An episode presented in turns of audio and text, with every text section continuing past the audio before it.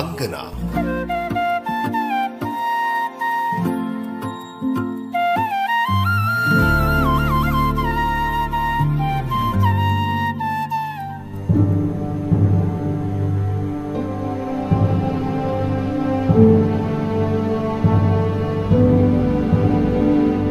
നമസ്കാരം, അങ്കനയിലേക്ക് സ്വാഗതം. കഴിഞ്ഞ ലക്കം അങ്കനയിൽ നമ്മൾ പറഞ്ഞത് ആൻ ഫ്രാങ്കിനെ കുറിച്ചായിരുന്നു. ഡയറിക്കുറിപ്പിലൂടെ ലോകത്തെ മാറ്റിമറിച്ച ഒരു 13-കാരിയുടെ ജീവിതത്തിലെ സംഭവബഹുലമായ അനുഭവങ്ങളുടെ യഥാർത്ഥ ചിത്രമാണ് നമ്മൾ പറഞ്ഞു വരുന്നത്. ആൻ ഫ്രാങ്കിനെക്കുറിച്ച് എഴുത്തുകാരി പ്രിയ വിയാറിൻ്റെ രചനയിലൂടെയാണ് നമ്മൾ കടന്നു പോകുന്നത്. പൊതുവെ പുരോഗമന ചിന്താഗതിയുള്ള മികച്ച സാമ്പത്തിക ഭദ്രതയുള്ള ഒരു കുടുംബമായിരുന്നു ആൻ ഫ്രാങ്കിൻ്റേത്. 5 മുറികളുള്ള മനോഹരമായ ഒരു അപ്പാർട്ട്മെൻറ്റിലായിരുന്നു അവർ താമസിച്ചിരുന്നത്. യഹൂദ സമൂഹം പിന്തുടർന്നു വന്ന പല ആചാരങ്ങളും അവർ പിന്തുടർന്നില്ല എന്നു മാത്രമല്ല, വിവിധ മതവിശ്വാസികളുമായി ആ കുടുംബം അടുത്തിടപഴകിയിരുന്നു.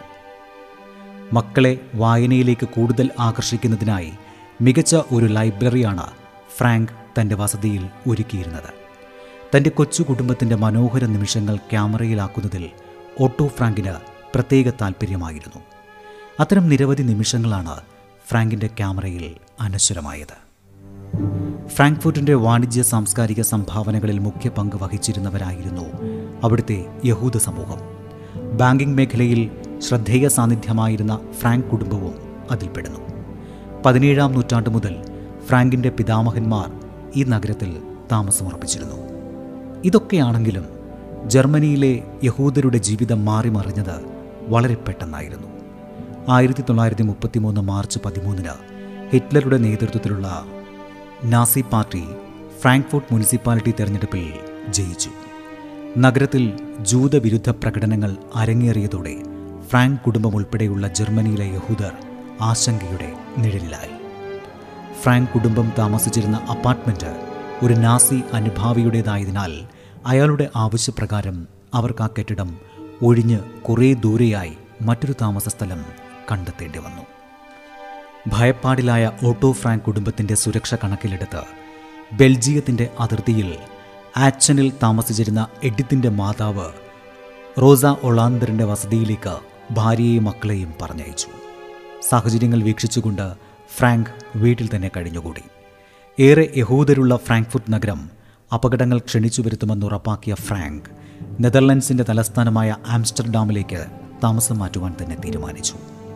മാത്രമല്ല, തൻ്റെ ബാങ്കും തുറന്നു പ്രവർത്തിക്കാൻ സാധിക്കാതായതോടെ നാടുവിടുക എന്ന ഒരേ ഒരു മാർഗമേ അദ്ദേഹത്തിന് മുന്നിൽ ഉണ്ടായിരുന്നുള്ളൂ.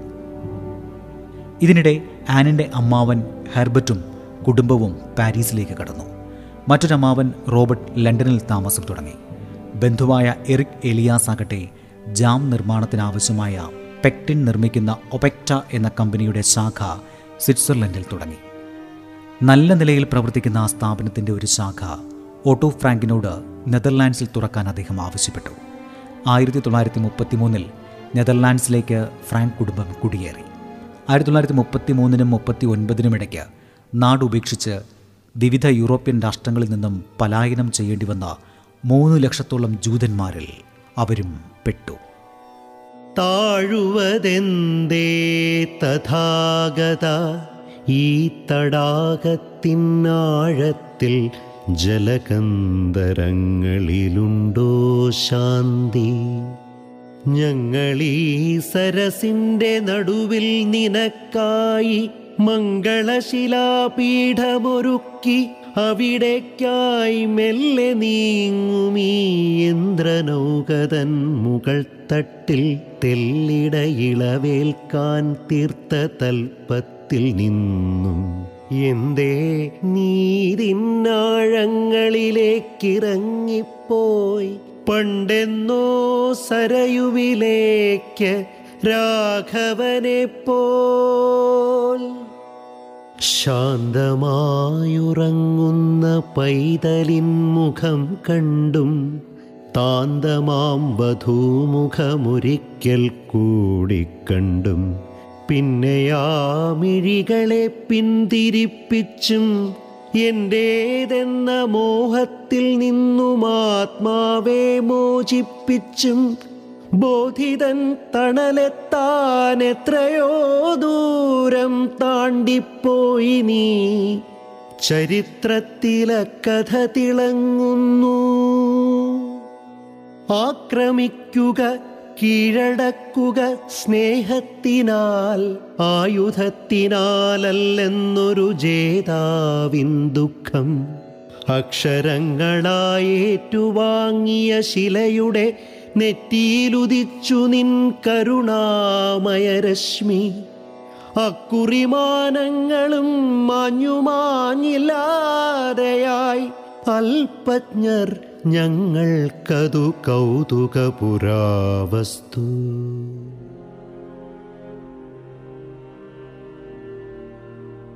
എറിക്കിൻ്റെ നിർദ്ദേശപ്രകാരം ഫ്രാങ്ക് ഒപെക്റ്റ വർക്സിൻ്റെ ഒരു ശാഖ ആംസ്റ്റർഡാമിൽ ആരംഭിച്ചു.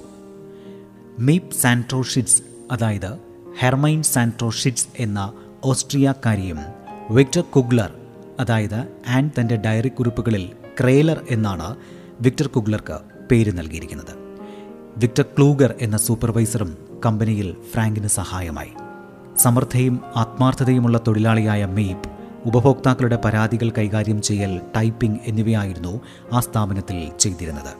ഇതുകൂടാതെ ജാം ഉൽപ്പാദനത്തിലും നിപുണയായിരുന്നു അവർ. കുഗ്ലർ വളരെ ഗൗരവമേറിയ വ്യക്തിയാണെങ്കിലും ആത്മാർത്ഥതയും സത്യസന്ധതയും കൈമുതലായുള്ള ഒരു ഓസ്ട്രിയക്കാരനായിരുന്നു. ഫ്രാങ്ക് കുടുംബത്തിന് തുടർന്നങ്ങോട്ടുള്ള ദിവസങ്ങളിൽ ഏറെ സഹായിച്ചിട്ടുള്ള വ്യക്തികളായിരുന്നു അവരിരുവരും. ജോലിയുടെ ഇടവേളകളിൽ ഫ്രാങ്ക് തൻ്റെ കുടുംബത്തിന് താമസിക്കാൻ പറ്റിയൊരു സ്ഥലം അന്വേഷിച്ച് നടന്നു. ഒടുവിൽ മീപ് താമസിച്ച മെർവ് പ്ലെയിൻ അപ്പാർട്ട്മെൻറ്റിൽ തന്നെ അവർക്കും ഒരു താമസ സൗകര്യം തരപ്പെടുത്തി. ആംസ്റ്റൽ നദിയുടെ കരയിലായിരുന്നു അപ്പാർട്ട്മെൻറ്റ് സ്ഥിതി ചെയ്തിരുന്നത്. നദിയിലൂടെ പല വർണ്ണങ്ങളുള്ള പെയിൻ്റടിച്ച ചെറിയ ചരക്കുവള്ളങ്ങൾ പോകുന്നത് മനോഹരമായ കാഴ്ചയായിരുന്നു. താമസ സ്ഥലത്തിനടുത്തായി കുറച്ച് ബേക്കറികളും കോഫി ഷോപ്പുകളും ഉണ്ടായിരുന്നു. ചൂട് റൊട്ടിയുടെ സുഖകരമായ മണം നിറഞ്ഞു നിൽക്കുന്ന അന്തരീക്ഷത്തിൽ ആവി പറക്കുന്ന കോഫിയുടെ രുചി നുകർന്ന് കൊച്ചുവർത്തമാനം പറഞ്ഞിരിക്കുന്ന സ്ത്രീ പുരുഷന്മാർ അവിടെ സ്ഥിരം കാഴ്ചയായിരുന്നു. 1933 ഡിസംബർ 5 അദ്ദേഹം എഡിത്തിനെയും മാർഗോത്തിനെയും അവിടെ എത്തിച്ചുവെങ്കിലും ആനാകട്ടെ മുത്തശ്ശിയോടൊപ്പം കുറച്ചുനാൾ കൂടി കഴിച്ചുകൂട്ടി. 1934 ഫെബ്രുവരിയിൽ ആനും കുടുംബത്തോടൊപ്പം കൂടി. അതേ വർഷം തന്നെ മാർഗോത്തിനെ പബ്ലിക് സ്കൂളിലും ആനിനെ ഒരു മോണ്ടിസോറി സ്കൂളിലും ചേർത്തു. വെറും 5 മിനിറ്റ് നടക്കുവാനുള്ള ദൂരം മാത്രമേ ആനിൻ്റെ സ്കൂളും വസതിയും തമ്മിലുണ്ടായിരുന്നുള്ളൂ. ചിലപ്പോഴൊക്കെ രാവിലെ ടീച്ചർ തന്നെ ആനിനെ തൻ്റെ കൂടെ കൂട്ടി സ്കൂളിലെത്തിച്ചിരുന്നു. സ്കൂളിൽ ആനിന് ലഭിച്ച ഒറ്റ ചങ്ങാതിമാരായിരുന്നു ഹന്നേലി ഗോസ്ലർ, സെയിൻ ലെതർമാൻ എന്നിവർ. ഈ 3 കൂട്ടുകാരും ആൻ, ഹെയ്ൻ, സെയിൻ എന്നിങ്ങനെയാണ് സ്കൂളിൽ അറിയപ്പെട്ടിരുന്നത്. ഹന്നേലിയെ ലീസ് എന്നാണ് ആൻ വിളിച്ചിരുന്നത്. ഹെയ്നും സെയിനും സമാന സാഹചര്യങ്ങളിൽ ജർമ്മനിയിൽ നിന്നും പലായനം ചെയ്ത യഹൂദ കുടുംബങ്ങളിലെ കുട്ടികളായിരുന്നു. നാസി ജർമ്മനിയിൽ നിന്നും നിരവധി യഹൂദരാണ് ആംസ്റ്റർഡാമിലേക്ക് ഒഴുകിയിരുന്നത്.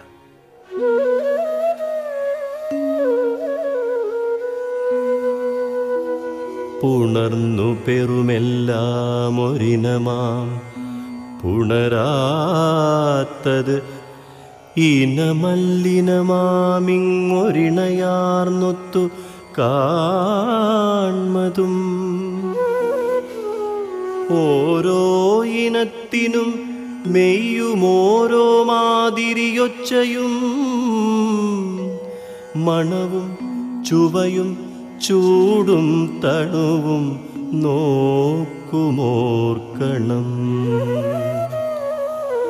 തുടർന്നോരോന്നിലും വെവ്വേറടയാളമിരിക്കയാൽ അറിഞ്ഞിടുന്നു വെവ്വേറെ പിരിച്ചോരോന്നുമിങ്ങു നാം. പേരൂരു തൊഴിൽ ഈ 3 പോരുമായതു കേൾക്കുക. ആരു നീ എന്നു കേൾക്കേണ്ട, നേരുമേ തന്നെ ചൊൽകയാ. ഇനമാർന്നുടൽ താൻ തൻ്റെ ഇനമേതെന്നു ചൊൽകയാൽ ഇനമേതെന്നു കേൾക്കില്ല നിനവും കണ്ണുമുള്ളവർ.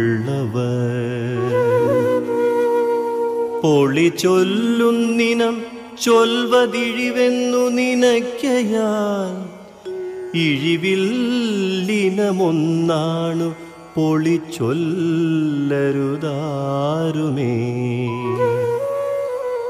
ആണും പെണ്ണും വേർതിരിച്ചു കാണും വണ്ണമിനത്തെയും കാണണം കുറികൊണ്ടിമ്മട്ടാണു നാമറിയേണ്ടത്.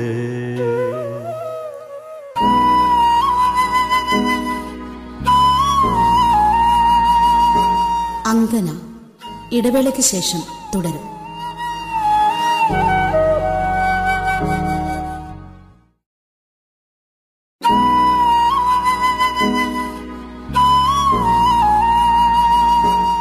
അങ്കന തുടരുന്നു.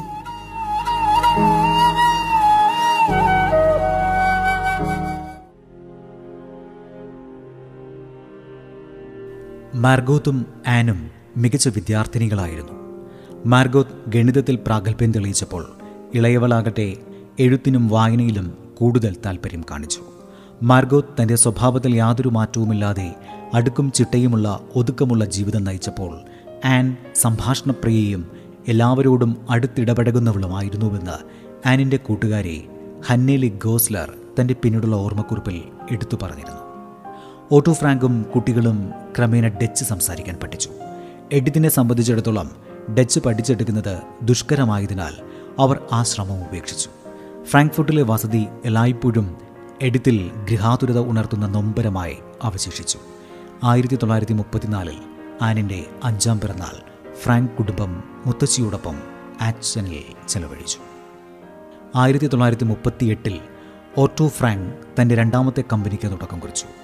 പെക്ടാകോൺ എന്ന പുതിയ കമ്പനിയിൽ സോസേജ് നിർമ്മാണത്തിനും മറ്റും ആവശ്യമായ സുഗന്ധവ്യഞ്ജനങ്ങളും മറ്റും നിർമ്മിച്ചു നൽകി. പെക്ടാകോണിൻ്റെ ഡയറക്ടർ പദവിയിൽ ഓട്ടോ ഫ്രാങ്ക് തുടർന്നപ്പോൾ സൂപ്പർവൈസറി ഡയറക്ടർ തസ്തികയിൽ അദ്ദേഹത്തിൻ്റെ ചിരകാല സുഹൃത്ത് ജോഹാനസ് ക്ലൈമാനെ നിയമിച്ചു. ഹെർമൻ വാൻ പെൽസ്, അതായത് ആനിൻ്റെ ഡയറിക്കുറിപ്പിൽ വാൻ ഡാൻ എന്നാണ് അദ്ദേഹത്തിൻ്റെ പേര്, എന്ന ഉദ്യോഗസ്ഥനെ അദ്ദേഹം കമ്പനിയുടെ ബിസിനസ് ഉപദേശകനായും നിയോഗിച്ചു. മിക്കപ്പോഴും വിദേശയാത്രകൾ നടത്തിയിരുന്ന വാൻ പെൽസ് 1937 മെർവത്ത് പ്ലെയിനടുത്തുള്ള മറ്റൊരു അപ്പാർട്ട്മെൻറ്റിൽ പത്നിയോടൊപ്പം മകൻ പീറ്റർ വാൻ പെൽസിനോടുമൊപ്പം താമസം ആരംഭിച്ചു. ഫ്രാങ്കിൻ്റെ കമ്പനിയിലെ മറ്റൊരു ജോലിക്കാരിയായിരുന്നു ഡച്ചുകാരിയായ ബെപ് വോസ്കുജിൽ, അതായത് ആനിൻ്റെ ഡയറിയിലെ പേര് എല്ലി വോസൻ എന്നായിരുന്നു. ബെപ്പിനെ കൂടാതെ ഫ്രാങ്ക് കുടുംബവുമായി മികച്ച സൗഹൃദത്തിലായിരുന്ന ഒരു ഡച്ച് യഹൂദ ദന്ത ഡോക്ടറായിരുന്നു ഫ്രിറ്റ്സ് ഫെഫർ. ഇദ്ദേഹത്തിന് ആനിൻ്റെ ഡയറിയിലെ പേര് ആൽബർട്ട് ഡസൽ എന്നായിരുന്നു.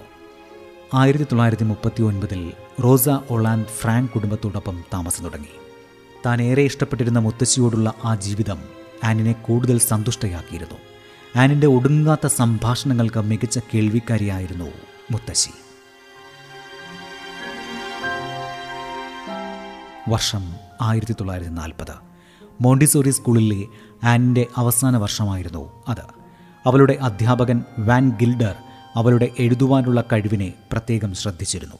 എല്ലായ്പ്പോഴും ക്ലാസ്സിൽ ചോദ്യങ്ങൾ ഉന്നയിച്ചിരുന്ന ആൻ കണക്കിനെ വെറുക്കുകയും ചരിത്രം, ഉപന്യാസരചന, എഴുത്ത് എന്നിവയിൽ പ്രത്യേക താൽപ്പര്യം കാട്ടുകയും ചെയ്തിരുന്നു.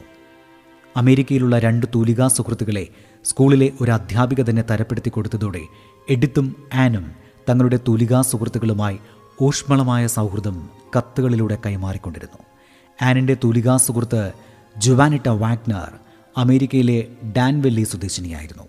കത്തിനോടൊപ്പം താൻ നാടിനെക്കുറിച്ചും സുഹൃത്തുക്കളെക്കുറിച്ചുമെല്ലാം ആൻ ജുവാനിറ്റയ്ക്ക് എഴുതി. കത്തിൽ പോസ്റ്റ് കാർഡുകൾ, ചിത്രങ്ങൾ എന്നിവയും ഉള്ളടക്കം ചെയ്തിരുന്നു. എഴുതുക എന്നത് ആനിനെ സംബന്ധിച്ചിടത്തോളം ഏറ്റവും സന്തോഷമേകിയ പ്രവൃത്തിയായിരുന്നു. ഒരിക്കൽ തൻ്റെ കൂട്ടുകാരിക്ക് ഒരു കവിത എഴുതി നൽകിയ ആൻ ആ കടലാസിൽ ഡെയ്സി പൂക്കളും റോസാദളങ്ങളും ഒട്ടിച്ചു ചേർത്ത് മനോഹരമാക്കിയിരുന്നു. അതിൽ പലയിടത്തായി എന്നെ മറക്കരുതേ എന്നവൾ എഴുതി പിടിപ്പിക്കുമായിരുന്നു. ഫ്രാങ്ക് എല്ലാ വർഷവും കുട്ടികളെ സ്റ്റുഡിയോയിൽ കൊണ്ടുപോയി ഫോട്ടോ എടുപ്പിക്കുമായിരുന്നു. തൻ്റെ മക്കളുടെ ഓരോ മാറ്റവും അവിസ്മരണീയമാക്കണമെന്ന് ആ പിതാവ് ആഗ്രഹിച്ചിരുന്നു കാണണം.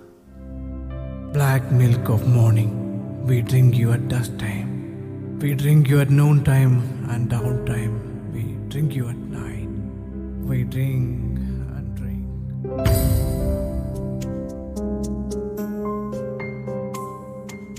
മുഗ്ധമാം പുലരിയുടെ കാളകൂടം നിന്നെ വ്യർത്ഥസായാന രക്തചഷകങ്ങളിൽ നിത്യം നിരാലംബർ രുചിക്കുന്നു ഞങ്ങൾ.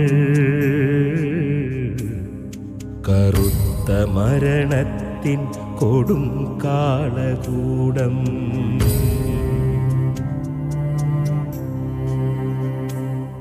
പ്രഭാതങ്ങളിൽ തീക്ഷ്ണ ഉച്ച നേരങ്ങളിൽ മുടിഞ്ഞ രാവിൻ്റെ മുഷിഞ്ഞയാമങ്ങളിൽ അനുസ്യൂതമീനിസ്വക്കുടിക്കുന്നു നിന്നെ നശിച്ച മരണത്തിൻ കരിങ്കഷായം. We scope out a grave in the sky where it's roomy.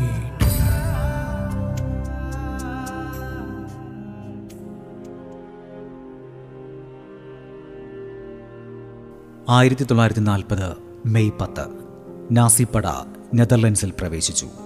നാലാം നാൾ നെതർലൻഡ്സിലെ ഡച്ചു പട്ടാളം ജർമ്മനിക്ക് മുന്നിൽ മുട്ടുമടക്കി.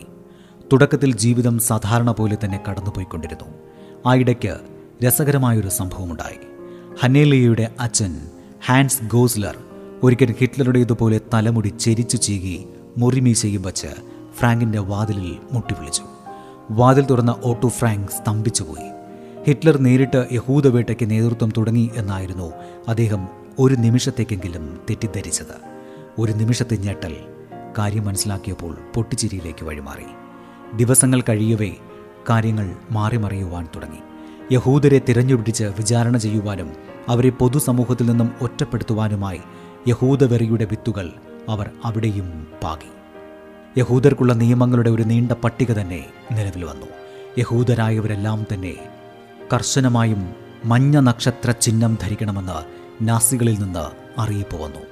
യഹൂദർ അവരവരുടെ സ്വന്തം സൈക്കിളുകളും കടത്തുവള്ളവും ഒഴികെ മറ്റു വാഹനങ്ങളോ ട്രാമുകൾ പോലുള്ള പൊതുഗതാഗത സംവിധാനങ്ങളോ ഉപയോഗിക്കാൻ പാടില്ല എന്ന അറിയിപ്പും വന്നു. വൈകുന്നേരം 3-5 ഇടയ്ക്കുള്ള സമയമാണ് യഹൂദർക്ക് സാധനങ്ങൾ വാങ്ങുവാനായി കടകളിലെത്താൻ അനുവദിച്ചിരുന്ന സമയം.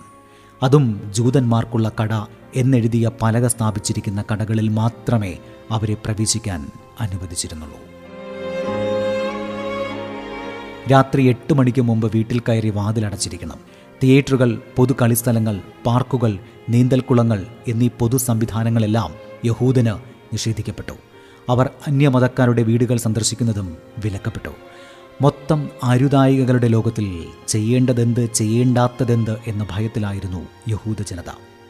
തങ്ങളുടെ അടിസ്ഥാന മനുഷ്യാവകാശങ്ങൾ പോലും നിഷേധിക്കപ്പെടുന്നതിന് നിശബ്ദം ഇരകളായി നിന്നു കൊടുക്കുകയേ നിവൃത്തിയുണ്ടായിരുന്നുള്ളൂ.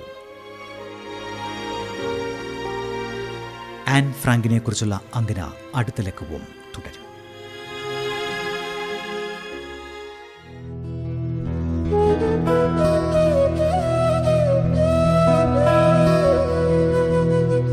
അങ്കന